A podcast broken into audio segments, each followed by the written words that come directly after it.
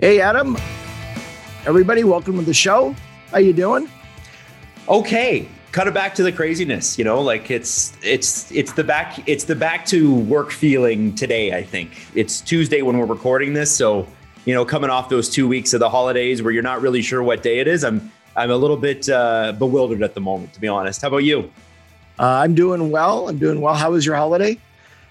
Quiet. Uh, we we had a, a bunch of uh, the Omicron thing is is everywhere, right? And so we've got restrictions and that sort of thing in, in Ontario and in Toronto. So kept it kind of quiet, saw some family. But this is the cool thing. My daughter's two and a half. So this is kind of the first year where she understands Santa Claus and right. seeing that for the first time, it's uh it's magic. And I I just can't wait to do it again.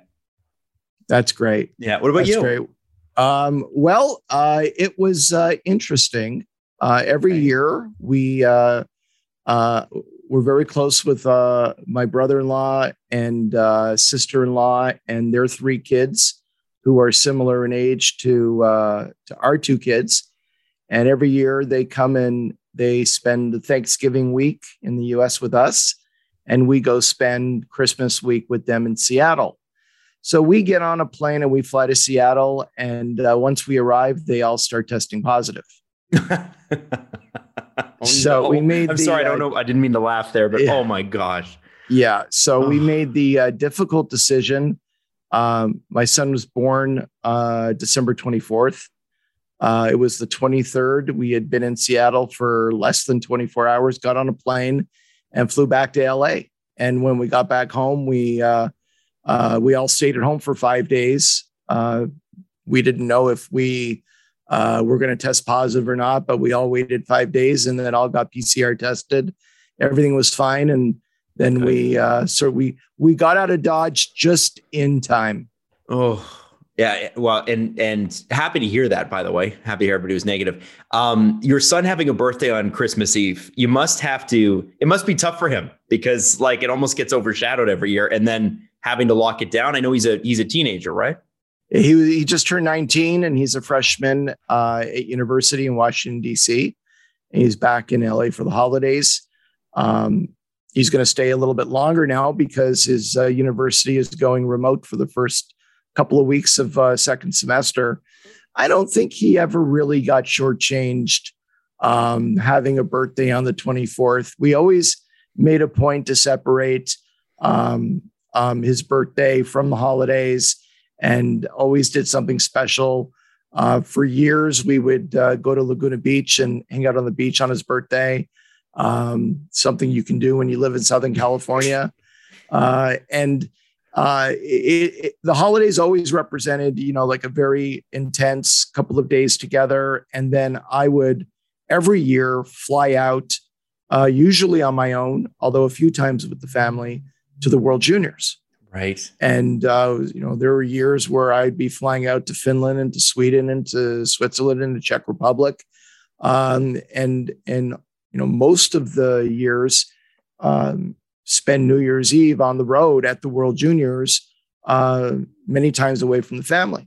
So uh, it, it, every year there was sort of a rhythm to you know celebrate my son's birthday, uh, Christmas Day, and then the next morning flying out and it's just Mm. something that we that we the whole family came to expect and i was you know always doing and of course this year with everything up in the air with edmonton and uh, uh, the omicron and uh, uh, players starting to test positive playing in the world juniors uh, i made the decision on on christmas day not to go to edmonton and it turned out to be a pretty good decision because the World Juniors were canceled two days later. Yeah. No kidding. Um, yeah, and uh, and and you know, I spoke to lots of players who were in Edmonton playing on the different teams. They were absolutely devastated, oh. just devastated, and uh, and I felt gutted for them.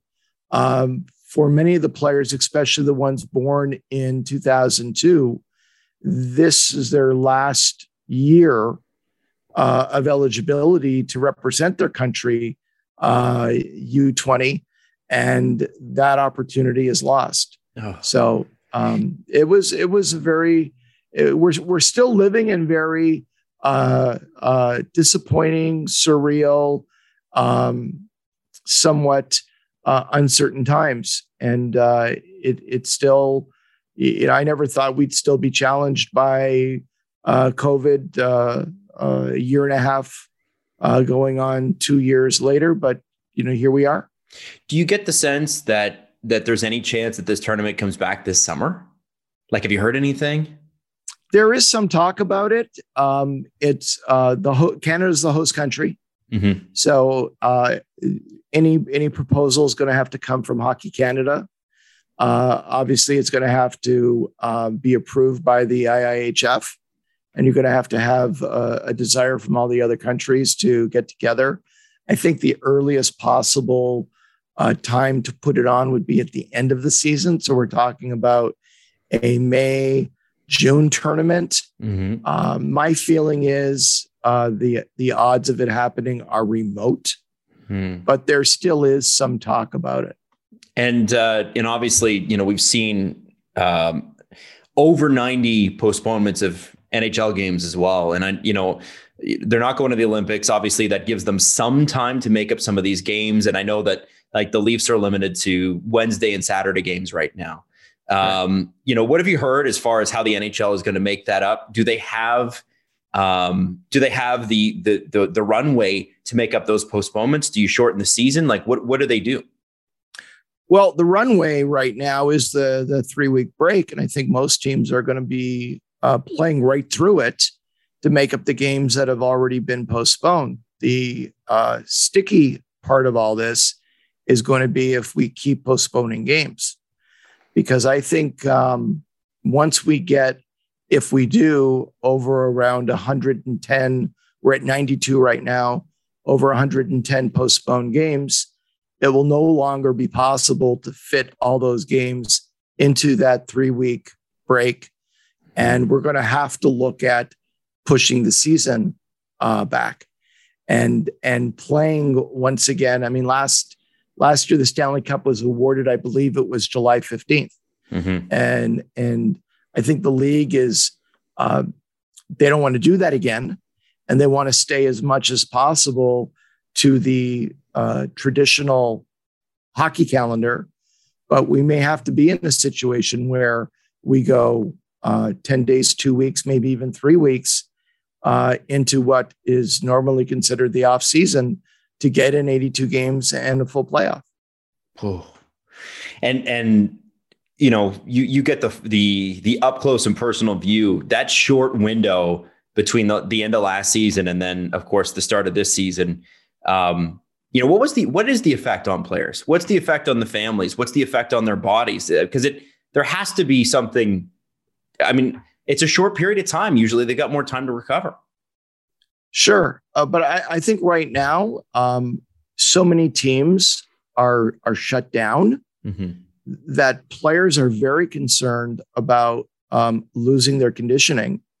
And when you're not on the ice for six or seven days, uh, you need to get some pretty good practices in to get back into uh, game shape. And I have my own theory that uh, one of the reasons we're seeing such high scoring games uh, lately, uh, and, and, you know eight to 5 mm-hmm. Uh, and games like that is because number one, we're using a lot of uh, quote unquote call ups. American League players are coming in, and I think guys are are out of shape. And by the time they get to the third period, they're they're gassed. Second win, guys. Yeah, the guys are just gassed. Yeah, and um, you know, there's a, uh, a, a constant pull going on right now between uh, the league's desire uh, to generate and maintain as much HRR hockey related revenue as possible versus player safety. Uh, and and when those two bump up against each other, I think uh, the Montreal game in Florida, where Montreal played with um, 11 and 5, 11 forwards, five defensemen. Uh, had a player uh, out uh, during the game forward. Uh, for a good part of the game, they were playing 10 forwards and, and five defensemen. Um, you know, at what point are you, uh, it, does the game lack integrity mm. and and at what point is player safety uh, overriding here the desire to play the game and generate the HRR and and and avoid a postponement. And I think that uh, whenever the two bump up against each other, I always believe we should default to player safety uh, over and above everything else. Uh, some people don't agree with that. That's fine. But I think that um, uh, we're going to come up most likely with these issues again in the next uh, week to 10 days. And, and I'm concerned for the players and player safety. And, and, I, and I hope that the decisions are being made uh, to, to protect the players and to also maintain the integrity of the games that are being played. Wow. Well, it's something that we'll we'll manage significantly. And Alan, I could talk to you for an hour about this, but we do have to bring on our guest, Doug Armstrong. And before we do, obviously Doug Armstrong is a longtime general manager in the league. Obviously, he's, you know, he's got the Stanley Cups, he's worked with legends, and we're going to talk to him about all of that. But why was it important for you to have Doug on this show? Because there are 32 general managers in the league. Um, you could have picked from any of them. Uh, but Doug Armstrong was an important pick for you, and I I, I wanted to to see what you what you thought about that. Why why Doug Armstrong? Well, I, I don't know if uh, if if every GM in the league would be comfortable coming on and That's and, true. and having a conversation yeah. uh, with us. Uh, I, I, know Doug well, and uh, I've dealt with him and worked with him for many many years, and I know that uh, uh, many times uh, he and I have uh, agreed to disagree on different issues, but we've always done it with a level of respect towards each other where it, it's okay to say no. It's okay to disagree. It's okay to see things um, in a completely different way but still respect the fact that the person sitting on the other side of the table has a job to do and uh, they are doing it to the best of their abilities and there's nothing personal behind it and i think that uh, doug is somebody that exemplifies that uh, he's had tremendous success at um, everything he's done uh, there i don't know if there's another nhl general manager out there who's participated in two cups two Olympic gold medals uh, at the Olympic, you know, two Olympic gold medals and two gold medals at the World Championships. That's, I think he's a, a solo member of that club. So he's he's earned his uh, respect the hard way. Um, he uh, has been involved in the game and management for a long time, and I thought that he'd be the perfect person to come on and uh, share uh, his perspectives with us. So let's bring him on. General Manager of the St. Louis Blues, Doug Armstrong.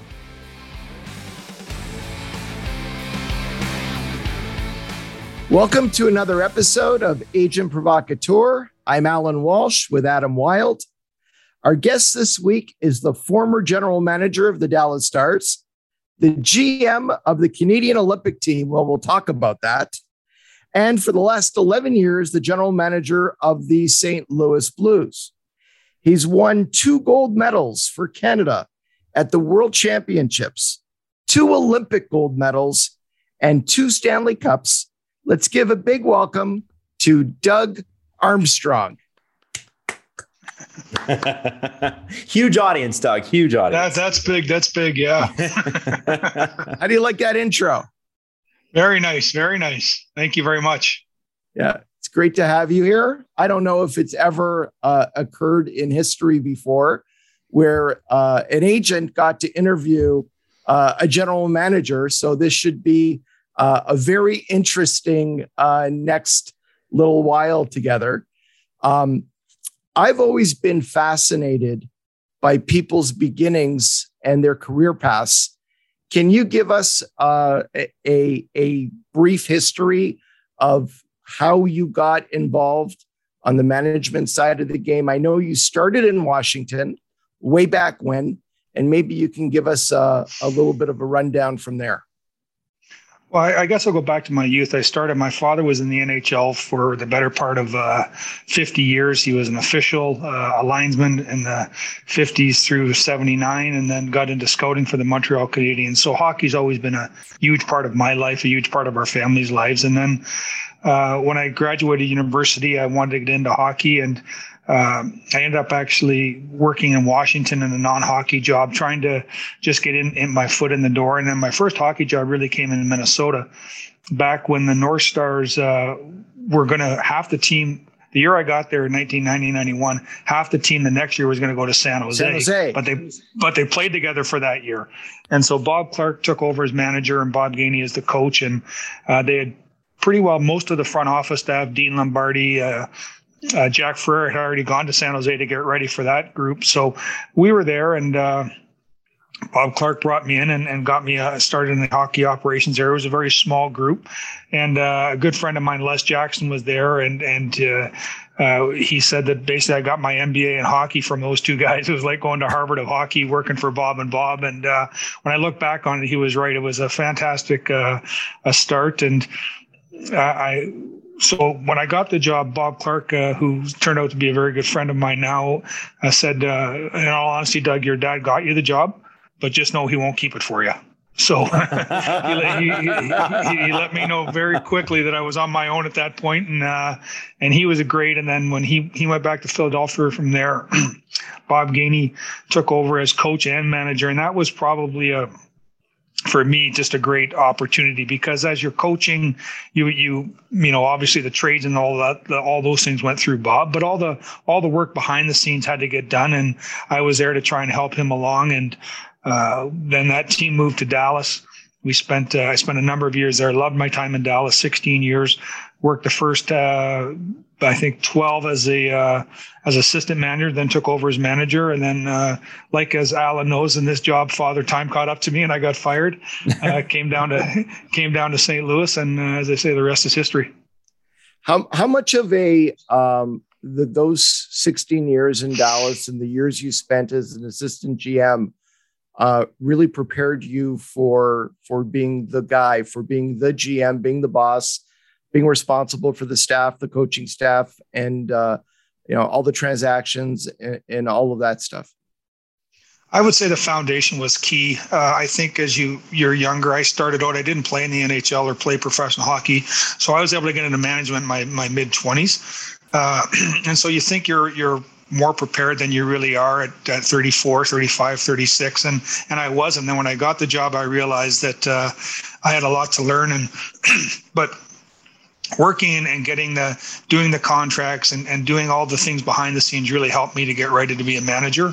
Uh, and then just the school of hard knocks you know the first couple of deals that you make you're very nervous you're you're calling around and then you know i'm in awe of glen sather and lamoriello now they're trying to pick my pocket and, and uh, you know it's it's it's a it, it was a great uh, it was a great experience learning from Bob Gainey and, and working, as I say, as you can tell, the, the respect I have for Bob Gainey and Bob Clarke is you, you sort of get a little street credibility because I, I was working with those guys. Uh, they were they were held in such high esteem uh, around the league from the other managers that I think that lessened it made it easier for me to get into that circle. And then, uh, as I said, you skin your knee along the way. We had uh, we had some success in Dallas uh, my first five or six years there, we we couldn't reach uh, our ultimate goal in the playoffs. We had great regular seasons, but found ways to falter. And that organization at that time was built on Stanley Cup or bust. Uh, we had won a cup in 99 went back in 2000 and then uh, i think my years managed i think we might have averaged 110 points a year somewhere close to that except we just didn't get done in the playoffs. And in a, in a market like dallas it was it was expected to to get to the third or fourth round. And it was alan as you would know it was the timing was different though because in the 90s we almost started in, in the in the semifinals or quarterfinals at least because uh, because the salary cap. You know, we were playing, we had a $70 million salary cap back in the 90s. And Edmonton, we played, I think, five years in a row, and they had like a $25 million cap. And so they beat us once and then they beat Colorado once. But usually, you know, there was St. Louis, Detroit, Colorado, uh, Dallas. that were sort of the cream of the crop playing at a different level, only out of economics. And uh, uh, I, I, call that the good old days. Doug, I, I, have a question for you. Uh, as a Toronto fan, or grew up a Leaf fan, still am. Uh, the, my first exposure to Bobby Clarke for my generation was watching him and Pat Quinn go back and forth over Eric Lindros in the public. Uh, we knew how blunt he was and how forthright he could be. What would you say your your biggest takeaway or your biggest lesson or your best story from working with Bob Clarke would be? Well, there's a ton of great stories. Uh, I'll go back to one my my dad shared with me when he was an official and they were playing in Montreal and. Uh, my dad threw Clarky out of, out of the face-off dot, and Clarky looks at me and goes, "Hey Neil, fifteen thousand people here. Not one person paid to watch you drop the puck."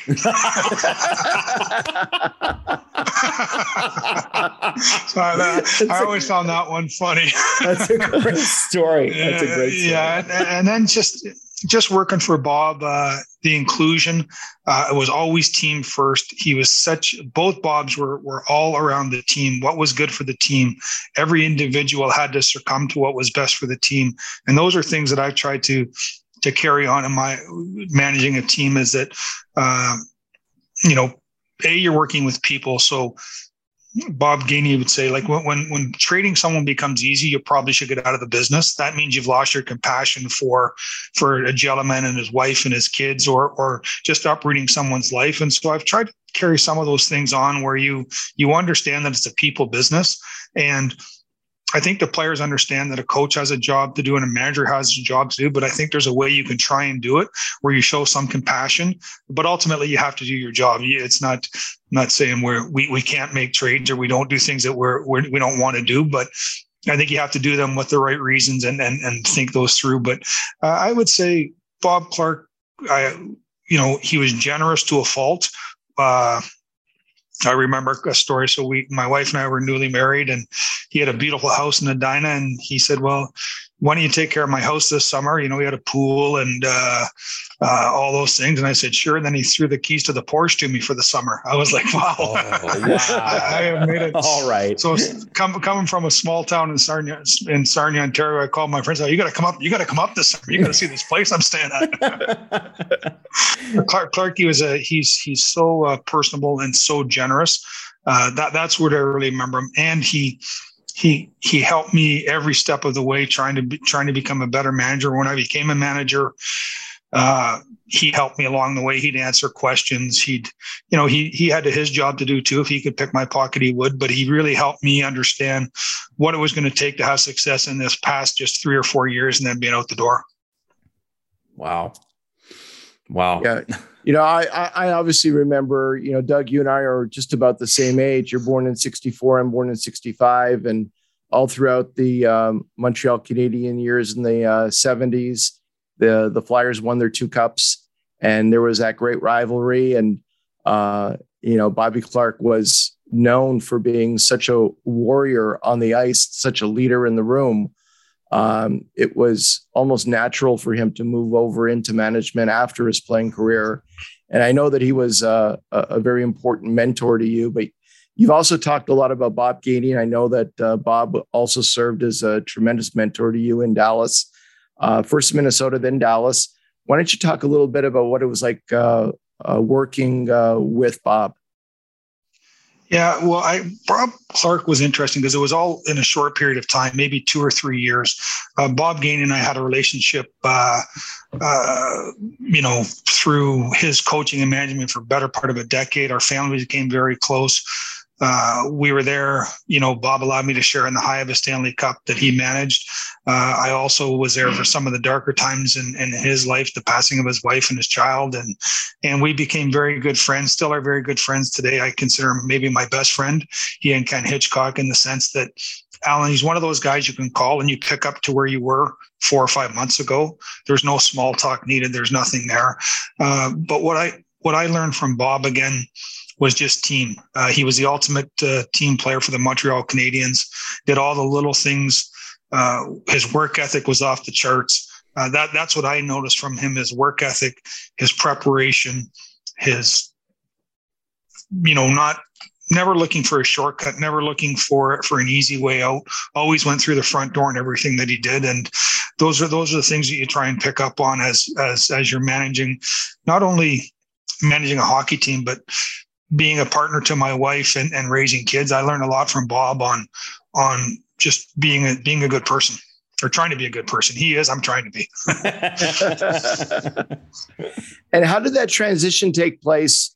I know that um, uh, if I remember correctly, um, Bob Gainey uh, uh, left Dallas as GM. It was probably uh, about a month before the trade deadline. Um, how did that uh, transition take place for you? Well, what happened, Alan, about a year ago, maybe a year and a half before that, uh, there were some teams because we are having success, and uh, I was at that age where people thought I might be ready for a job. Uh, uh Bob went to the ownership and said, "I I sort of have a, a timeline. I think I'm going to work on, and I recommend that Doug become the manager, or else we have to let him start interviewing for these jobs. So I had known that I was going to be taking over for Bob at some point. It wasn't supposed to be at the end of that year. He left in February. Uh, that team had run its course. It, it, it, was it was a very good team. It was a veteran team, uh, but players were getting older. And I think, and I know this from firsthand experience now. Uh, you know, he decisions had to be made on guys that had, that had had bled for Bob and poured everything out for Bob. And I thought he he felt at that time was ready to let somebody else make those decisions. So we'll fast forward. So I, I uh, Bob uh, steps down. He uh, lets Ken Hitchcock go the same day. So Rick Wilson came on with me and worked that year out. Uh, so we're at the trade deadline that year. It's one of my favorite stories. And you know, Bob stayed on as consultant. So we're we're in my office and about two hours for I'm working on this big deal with Lou Lamoriello, but I'm basically, I feel like I'm the middleman, you know, when I look back on it uh, Lou would say something. I said, "Hang on," and I put my hand over the phone. Bob, what do you think? and it ended up being a Jason Arnott, a first-round pick for Jamie Langenbrunner and Joe Nieuwendyk. Yeah. And as a deal was going on, and and I was kept looking at Bob, and uh, I was working with uh, Les Jackson at the time, and maybe Francois Giguère was with us, but if not, it was those two guys for sure. So it was an hour before the deadline, and Bob says to to Les, he says, "Well, time to go for lunch." You know, Doug's got a job to do. He's got to figure this out. I'm like, what? whoa, whoa, where are you going? and, and he just said, Hey, you wanted the job. This is the job. You got to figure out what you want to do and you got to do what you think is right. And so they walked out and they shut the door and I'm sitting there like stunned by myself, looking at the clock, knowing I got to make a decision here. and we ended wow. up making the trade and, uh, uh, it was you know it was it was difficult. Uh, Joe Joe and Jamie had done so much for Dallas, and and I consider them friends at that time. And I you know I look back on it, it I think it worked out. They went on and won a Stanley Cup. We had some great years with Jason Arnott, uh, but it, it was that was the hardest trade I ever had to make because I, I was new at it.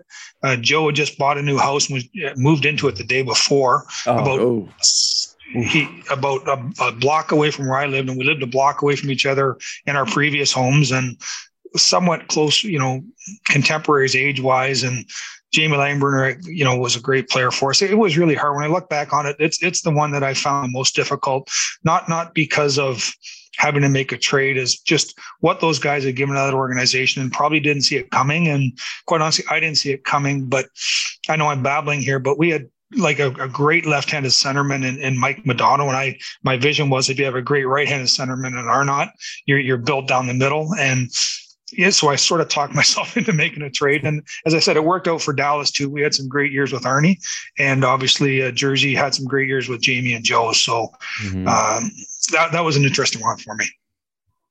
Yeah. How how often do you speak uh, with other GMs? Is it on a daily basis? Are there certain GMs you speak to more than others? Yeah, there certainly are certain GMs. I think it's uh, uh I, I, go back to when I started, uh, you know, in 2002.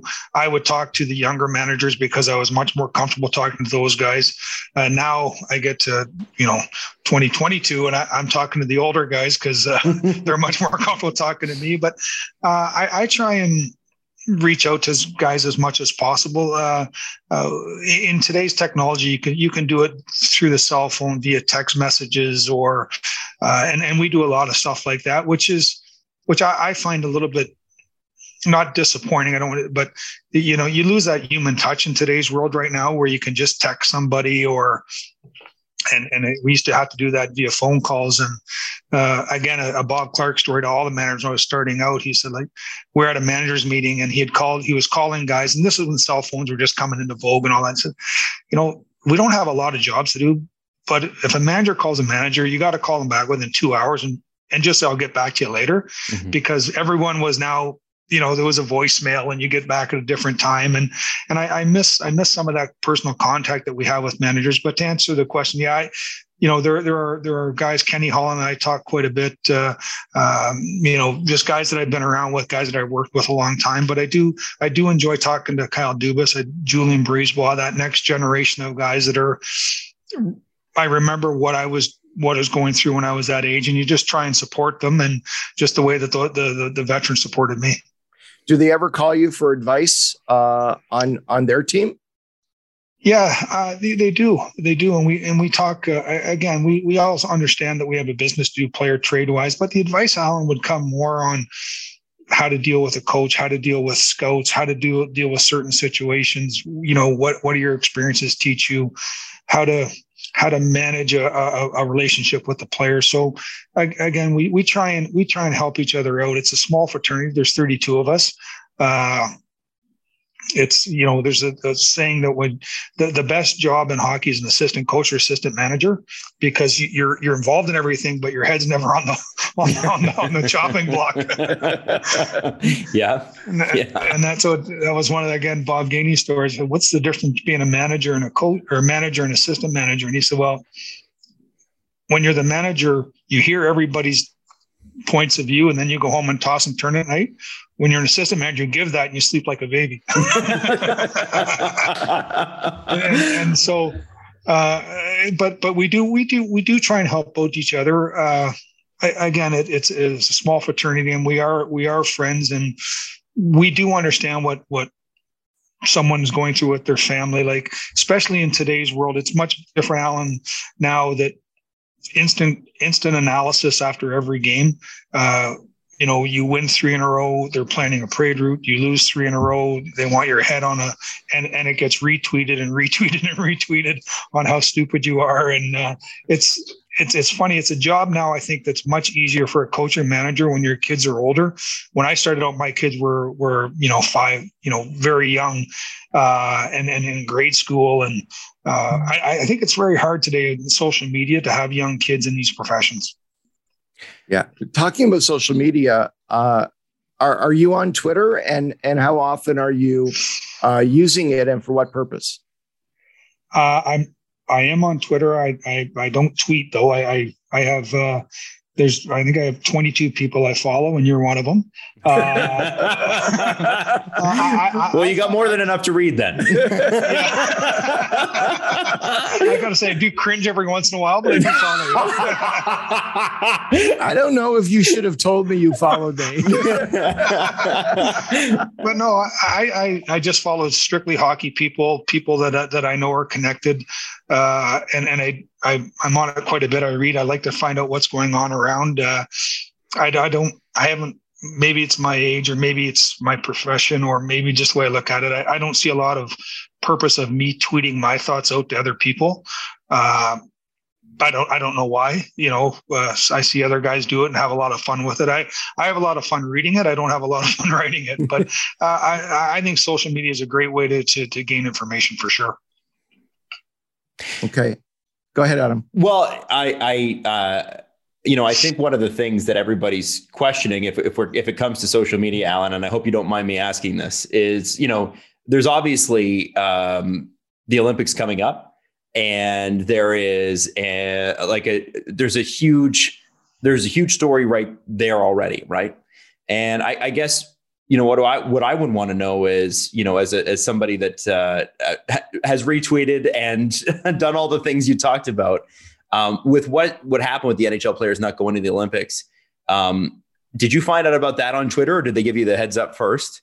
Uh, and you know how did you react to that? Because that has to make your job um, more cha- much more challenging. Well, I, I found out through Hockey Canada, uh, the the league and the union had reached out and told them that uh, that that decision had to be made. And Al and I had actually uh, we we talk quite a bit in our profession, and I consider him a friend. And uh, I know he has a lot of clients that are Olympians, and I understood how important it was for the players to go, and quite honestly, the coaches to go, management to go. Uh, but it had to be under the umbrella on what was best for for the NHL and for hockey, and what we've gone through the last two years of of uh, interrupted seasons. Interrupted season again. Uh, I, I, think our as someone that gets paid by the NHL, someone who who makes his living, I understood the the necessity to have this year be as as normal as possible. Uh, but it was disappointing. Uh, from a manager's perspective, uh, I as a manager, I got almost everything I wanted out of the Olympics in the sense that when when you're a manager of an NHL team and you get to the trade deadline and you've done all the damage you can do to your organization, all you become is a cheerleader at that point. You try and support the players, you try and support the coaches. Where we were in that Olympic process is we were about Alan, well, maybe two weeks away from from naming the teams. And so most of the work I had done was was was completed and that's the part that i really loved i got to meet assistant managers of, of kenny holland work with again don sweeney ron francis roberto luongo uh, you know i got to meet Jon Cooper and then he named a staff and we met together. So I, I again hockey is about relationships and i got to add a whole new layer of relationships in there. And I would have loved to see Canada go. I, I would have loved to have been part of to watch, uh, uh, become a fan and watch Sidney Crosby and Connor McDavid and MacKinnon play with each other and and and how they're going to interact. Uh, uh, I, I, wanted to see Matthews and Kane. There, there was so many great stories in the NHL. Uh, the young Russian players that uh, on on Tampa, you know, the goaltender Kucherov. There, there was going to be it, when we get back, it's going to be a great tournament. There's going to be great things to it. But I did understand the decision that was made by the league and the PA uh, to to have to make a very hard decision. And, and but I also understand the the the sorrow that the players feel for not going. Any chance you think that the uh, uh, Olympics are postponed and we can uh, do all this again in 2023? I I don't know. Uh, quietly, I and, and I guess it's not quiet. I'm on your show, but I'm hoping that you know. uh, uh, you know, I I love the experience. Now, if we go back, there's no guarantee I'll be involved in it. But even if I'm not involved in it, I'd love to watch it. Again, the Olympics are about the players, and it's about being a fan, uh, watching the best on best, and uh, you know, you, you don't. The only way I think the Olympics would be postponed is that if COVID takes another higher step, and you, nobody wants that in society. We want to see it go the other way. We want to see COVID go away and get back to normal. But if it, if it does if it does step up and they do push it off, I think you know in the NHL and the uh, go go to the Olympics in 2023, I'll, I'll certainly be uh, fully vested in watching at least. So Marc Andre Fleury was he there? well, I'm gonna I'm gonna tell you. I had this question, Alan everybody on like made the team because I'm not making any enemies right now. so yeah, so, oh yeah, he was on it for sure. he, he was on it for sure. so we can put Jonathan Huberdeau in there as well. He made he, it sure. Yeah, He's yeah, right it. there for sure. Yeah. yeah. Uh, one thing that uh, uh, I find really interesting is that you have always surrounded yourself with uh, very experienced people uh, from uh, Dave Taylor, former GM in Los Angeles, um, uh, Larry Pleau, you kept uh, on and, and was very close and involved in management. You know, longtime GM in uh, in St. Louis and longtime in management as well. Previously with the New York Rangers. nowadays, you've got you know Walt, you've got Robbie DiMaio. Uh, you've had Marty Brodeur uh, as an assistant GM uh, or operating as such, um, Kevin McDonald. Um, with all these people around you in management, how do you delegate authority? Uh, well, I, I think it starts by getting as many good people around you as possible and as much information as possible.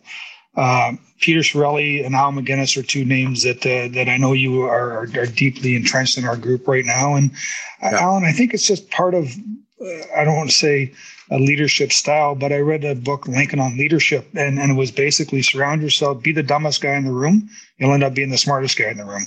And, and that's what I try and surround myself with people that have have you know great knowledge in other areas. As far as delegation, when when you have people that are working for a common goal, you really don't have to delegate because they they they seem to understand and and everybody fills a gap and if there's a gap there you start out with with like roles okay you, you're going to take care of the minor league team or you're going to take care of pro scouting but you know i want robbie DiMaio to be a manager i want timmy taylor to be a manager and to do that i have to allow them to get into areas that might not be in their job description but allow them to gain knowledge you know and and with whether it's a, a dave taylor or larry Pleau or now a peter Chiarelli, to have those guys that they can, the rest of the staff can talk to. Sometimes a manager, if you lose a few in a row, people are afraid to call you because they, they don't know where your mindset is at. But with Peter or Larry or Dave, they can give them a call and they can they can help them walk through to increase their value in the organization. And you know, one of the things that you you, you want to try and do, I was able to do it in uh, in uh, uh, Dallas with Francois Giguere. He came and then he went on to be a manager. You know, you want to see guys move out of your organization. Uh, you know, Marty Brodeur went on to be the president in uh, uh, high high job in New Jersey. And what you want to try and do is put guys in positions to have great success other places. And and to do that, you have to give them the opportunity to learn. And uh, but I'm very fortunate. I, I, don't work with people that are trying to climb the ladder. As you know, as you see some guys that are willing to step on wherever they have to step to to move up. I've I've been fortunate enough to work with guys of high high quality and high character that understand that the better we do, the better we the better you know we do, they do. Right. Now, oh, go ahead, Alan. No, it's it's all yours. Okay, so I got to ask you this: What is it like uh, dealing with agents? What's uh, because one of the things that we have, like if you if you get a if you get a call and it's from Alan Walsh on your phone, uh, what what instantly goes through your mind? What's the first thing that comes up? Block it. No. voicemail, no. voicemail, voicemail. uh, Al and I have a great relationship. We actually talk quite a bit about things uh, around the game and in the game, and, and quite honestly, outside of hockey too. But I, I would say, I don't know how if Alan feels the same way. I found it more difficult pre salary cap in, in our relationships because there was no there was always an extra dollar there if you could find it right. Uh, you, you know what I mean? Like it's you you had to say stop. Well, go to your owner see if he wants to give that guy other hundred thousand dollars. This guy's done this and that. Now you just say, here's the pie, and it's this big. And there's no, and you, no matter how big the slice you get, it's somebody else getting a smaller slice. And so I find it quite, quite a little bit easier right now to deal, to deal with with player representatives as far as contracts. Uh, what what I've hopefully gained experience in is is working with agents to do what's best for players away from the ring, trying to, mm-hmm. you know, they're, they're, they're people and, and they're, you know, everyone's going to, you know, stub their toe, skin their knee along the way and might need some help, whether it's at the rink, away from the rink with family. And uh, you, what you want to do is you want to leave this game having people say that he was a hard negotiator, whatever they want to say about the way he did the job, but he was a good person. He treated us well. And I think to do that, you have to have a good relationship with the agents because the great agents, that's all they want to. Uh, they're all going to make their money. They're going to, you know, Alan has a, a term. I'm not going to use the full term, but it's, uh, he says, you know, when he's dealing with a player and, and they're talking about leaving, it's like, don't F with happy. yeah. And and and quite honestly, I really believe that. You know, there, there's a point where you have to you have to make that judgment for yourself as a as a coach, a manager, when's enough enough, and when you're happy, and as a player, when's enough enough. And I think it's easier to do that to to say, you know what, I am happy, I want to stay if you've treated people fairly from the get go. Hmm.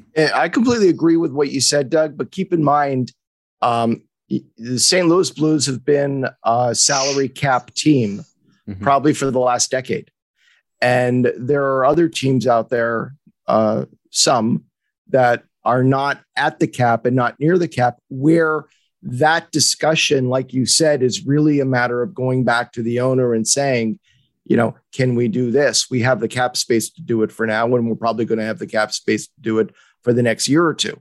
So certainly, if you've got limited uh, cap space available, that's something that as an agent you have to recognize and take into account in any negotiation.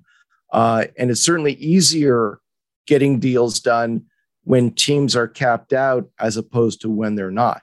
Mm-hmm. No question. Mm-hmm.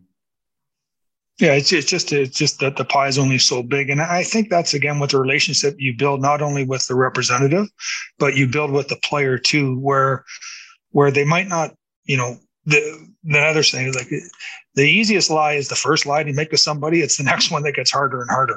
And so if, if if you don't lie out of the gate, if you're honest, they might not like they might not like what they hear, but they know they're hearing the truth. And and that's that's one of the things that I think that uh, makes makes life easier. That if you just deliver bad news as compassionately as possible, but it's still bad news, people can accept that because they know they know they're getting the straight goods. And Alan, I got to ask you, Doug Armstrong calls you. What's your first thought? uh, always answer the call. Um, Doug, Doug, is Doug is known uh, negotiating in the agent community as a tough but fair negotiator. Okay. Uh, but I also find that uh, for people in management, uh, it's somewhat rare to find somebody who truly cares about the players, who cares about their families, who thinks about it. We all know it's a business. And part of the business is, Doug, you have to trade players. You have to, at times, put players on waivers. You, at times, have to deliver uh, bad news, sometimes shocking news. Um, and that's not an easy spot to be in in in any profession, but it's what you signed up for. Uh, on the agent side, um, you know, it's our job uh, to always represent the best interests of our players. And I find that um, 95% of the time, the team's interests and the players' interests are completely aligned. They really are. The team wants the player to be playing his best. The player wants to be playing his best, and the agent wants the player to be playing his best. So all of the interests are aligned. Doug, how do you deal with it when an agent calls you and he's not happy with a player's ice time? Uh, he's not happy with the player's opportunity. Uh, an agent calls you and says, "You know what? This isn't working here. Uh, trade trade this guy." How do you deal with that? Well, I think it to me, Alan, it all goes back on the relationship with the player. When you get that, when you get that call from a from a player that's 21 or 22, you try and work through the process that, that it is a foundational process and that you have to pay your dues. You know, the coach, whether you like it or not, he's he's going to go to the security blanket of the 28, 29, 30 year old veteran that he might not get the high end, but he's not going to get the low end. Uh, and and I always say to players, it's it's it's not how good your your best game is. It's how good is your worst game. That that's what you got. You got to you got to get the valley way closer to the top of the mountain if you want to be a consistent NHL player. Uh, and when you're dealing with a veteran player that says, you know, like the, the ones that get me are, are when you got the guy in his early 30s that knows that the the window is starting to close and you're not playing him and he's a healthy scratch for X amount of games in a row. And you know in your own mind you're you're having a huge effect on his next contract his ability to stay in the league. That's when you try and work with guys to is there is there a better solution for you? I think no nobody is looking to ever ruin a guy's career. That's that's just that doesn't happen. No, nobody gets up every day saying okay how can i screw this guy today even if it hurts the team? Like life doesn't work that way at least it, where, where i work. And so I, I think everyone's a little bit different. I think some of the um, some of the newer agents they they may call quicker than the the veteran agents. I think the veteran agents are uh, have the ability to take the first call from the from the player maybe wait and see if it the second call comes and then maybe on the third call say okay this is serious. I got to call the team. I think probably the agent's job and I've ever but i ask alan this it's like a sifter. Like you you, you got to shake through and you got to find out you like all the crap that gets stuck in the sifter you got to throw out. And if there's stuff falls through you got to deal with but you can't just deal with it every time. I'm sure like, like you can't pick up when you get a phone call 11:30 at night that I only played 11 minutes last night call the GM right now I want out of here you probably say, okay, yeah, I'll get right on that. Then you roll over and go to bed.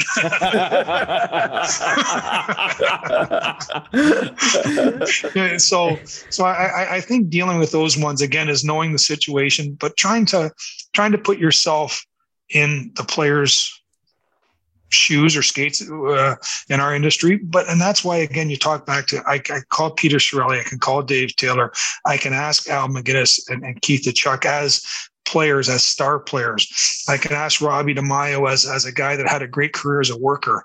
Okay, like what is he thinking? What is he going through? How can we help him get through this? And so, and obviously our coaching staff too are all ex-players. Uh, uh, this staff is were worker bees. I mean, Steve Ott was a worker bee. Craig Berube was a worker bee. You know, these are you know Jim Montgomery. So these these guys went up and down. So they they have a they have a good uh, feel and pulse for the guys on what they're going through, and they can help me navigate these uncomfortable times when things aren't going somebody's way. So, so an agent calls you and he's not happy about uh, something going on with his client, um, and, and, this is more uh, hypothetical or philosophical on on your part, not referring to any specific uh, time frame or or coach that could be behind the bench.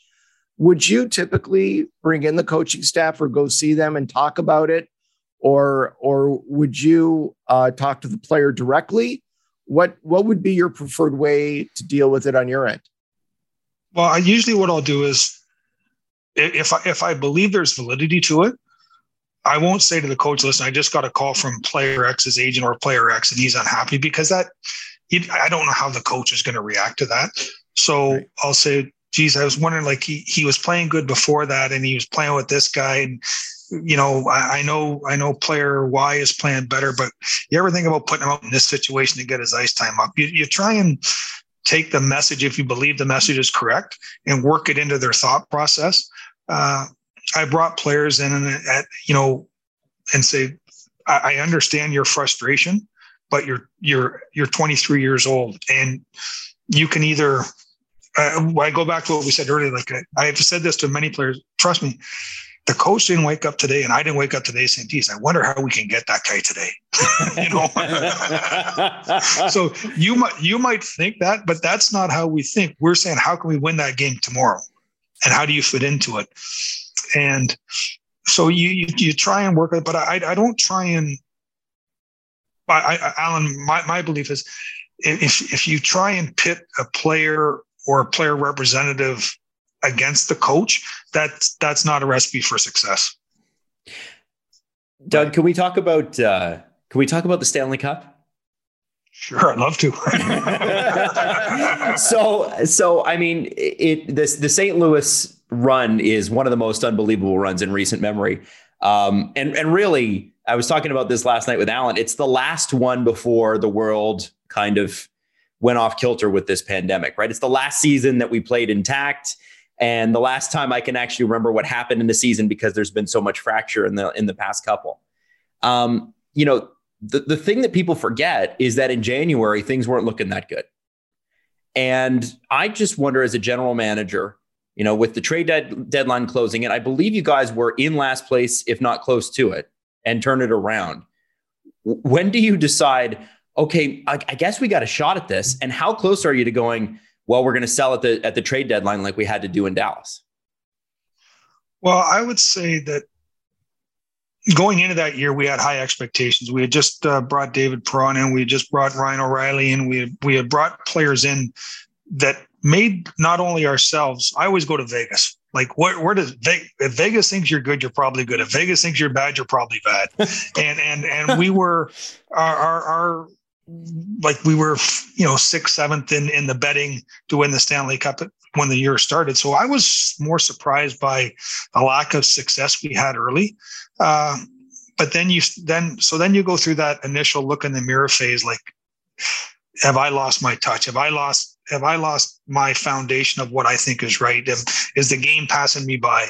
You start with yourself, and then you you answer those questions, and then uh, and Alan can he had players on that team. We had a meeting, I would say, in the middle of December, that was just basically that we believe in you guys, but that doesn't really matter. I can believe in you as much as you want. If we don't start winning games, either you're not going to be around or I'm not going to be around. But the owner is not going to just sit here and say, oh, well, they're a bunch of good guys, so I don't really care if we lose. and so we were we were out, out Western Canada. We had that meeting. We started to play better, uh, and then wins started to follow. Obviously, we got Binnington in here, and he went on a roll. Uh, but we had a lot of ground to catch up. And then when we started to play good, we got to the trade deadline, and it wasn't a team that we needed to add a lot to uh, because we'd done that over the summer. But it certainly wasn't a team that I was I, I felt anywhere comfortable pulling the rug out because they had worked so hard that I thought they had earned the right to see if how far they could take that. And obviously, they took it a long way that year. But it was a uh, like I think when as a hockey fan, you look back and you remember the January, but people are gonna say, "Well, that was a pretty good team." They had 99 points that year. It wasn't like yeah. they.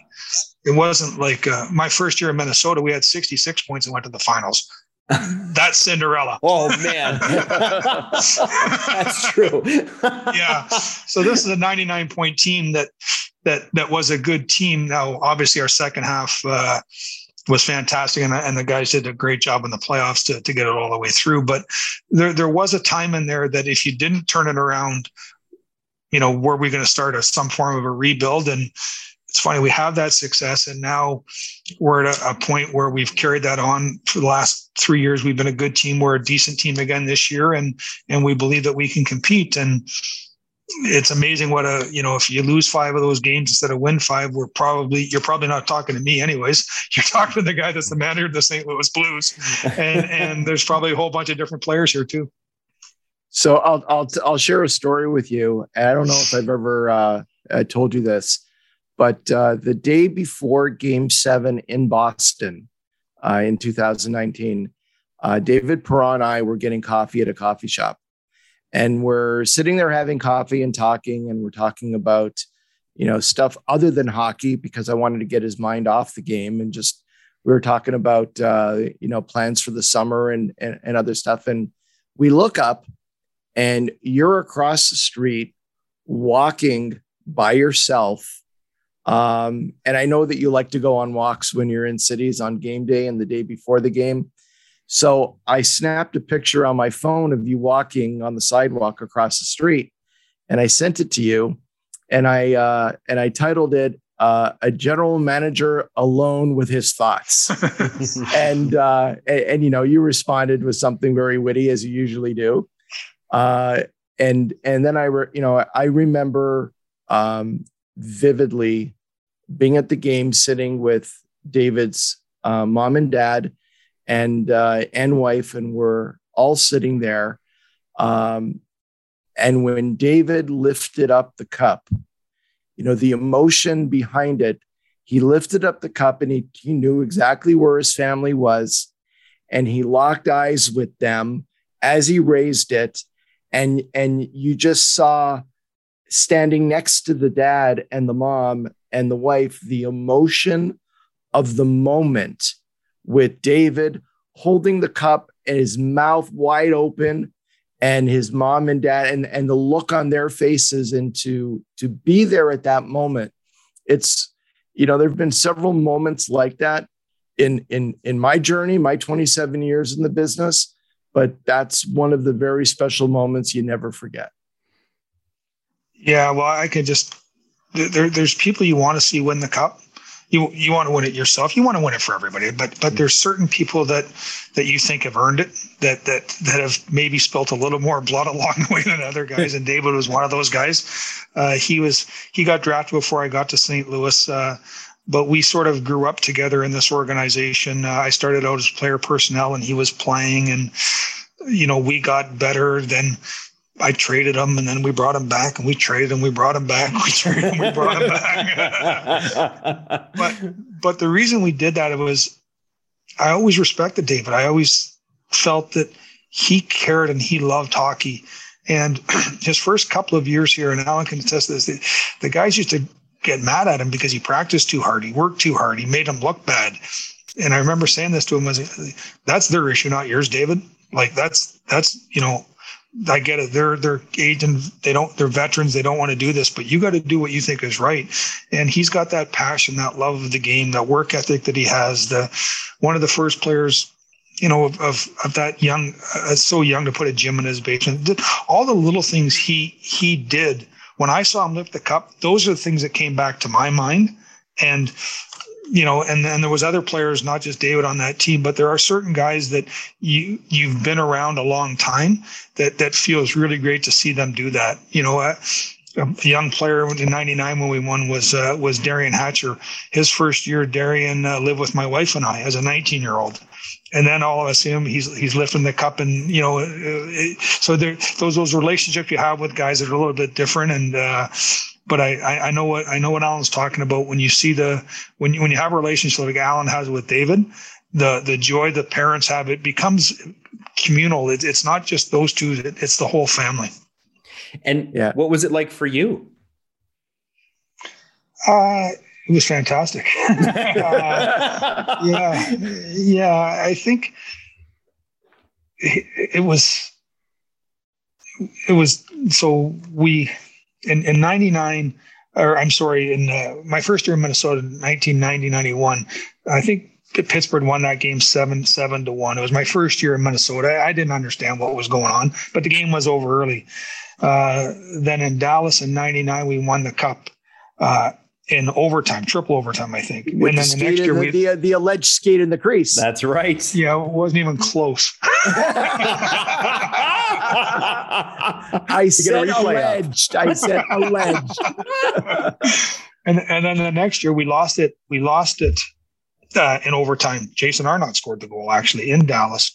so this was my next uh, my next trip back, and you know, all of a sudden, David makes a, a, great play to Sanford, really to to I think it was for the fourth goal, if I'm not mistaken, wasn't Alan? Yeah. That sort of made you look up and you're okay. It's four nothing. There's ten minutes. That's you're not you're not hundred percent comfy, but you're way more comfy than two. and then and, and, and then I I really got to enjoy the last three or four minutes, and then I, I think just more of experience. I was it, I started to think about the guys that are doing it for the first time and the guys that have bled so much. I started thinking about Bobby Plager, the late great Bobby Plager, you know, spent his whole career uh, from the day that the Blues started and he got to touch the Stanley Cup. There was so many people that in St. Louis, you know, that that wanted to be part of that. And I, it was just a great experience for me, but it was more because of what others were getting out of it than what I was getting out of it. And I'm not saying that I didn't get a lot out of it, but I, but I really took a lot of joy watching everybody else celebrate. That's what I remember about that one. Yeah. Well, uh, Doug, I know you got to catch a flight, and uh, you've been incredibly generous with your time. Uh, we could probably easily talk another hour or two. Uh, but then you'd be flying commercial on, uh, on the road trip. And I know you don't want to do that. So thank you very much for joining us. It's been uh, it's been uh, everything I thought it would be and more. And uh, I'm very uh, appreciative uh, of you taking your valuable time to come on and and and share some stories with us. Well, I appreciate you guys having me on. It's been a lot of fun, and I look forward to uh, uh, continue to work with you, Alan, and getting to meet the guys you're working with more more down the road. you got it. Thanks, Doug. Yeah. Thanks, Thanks guys. Doug.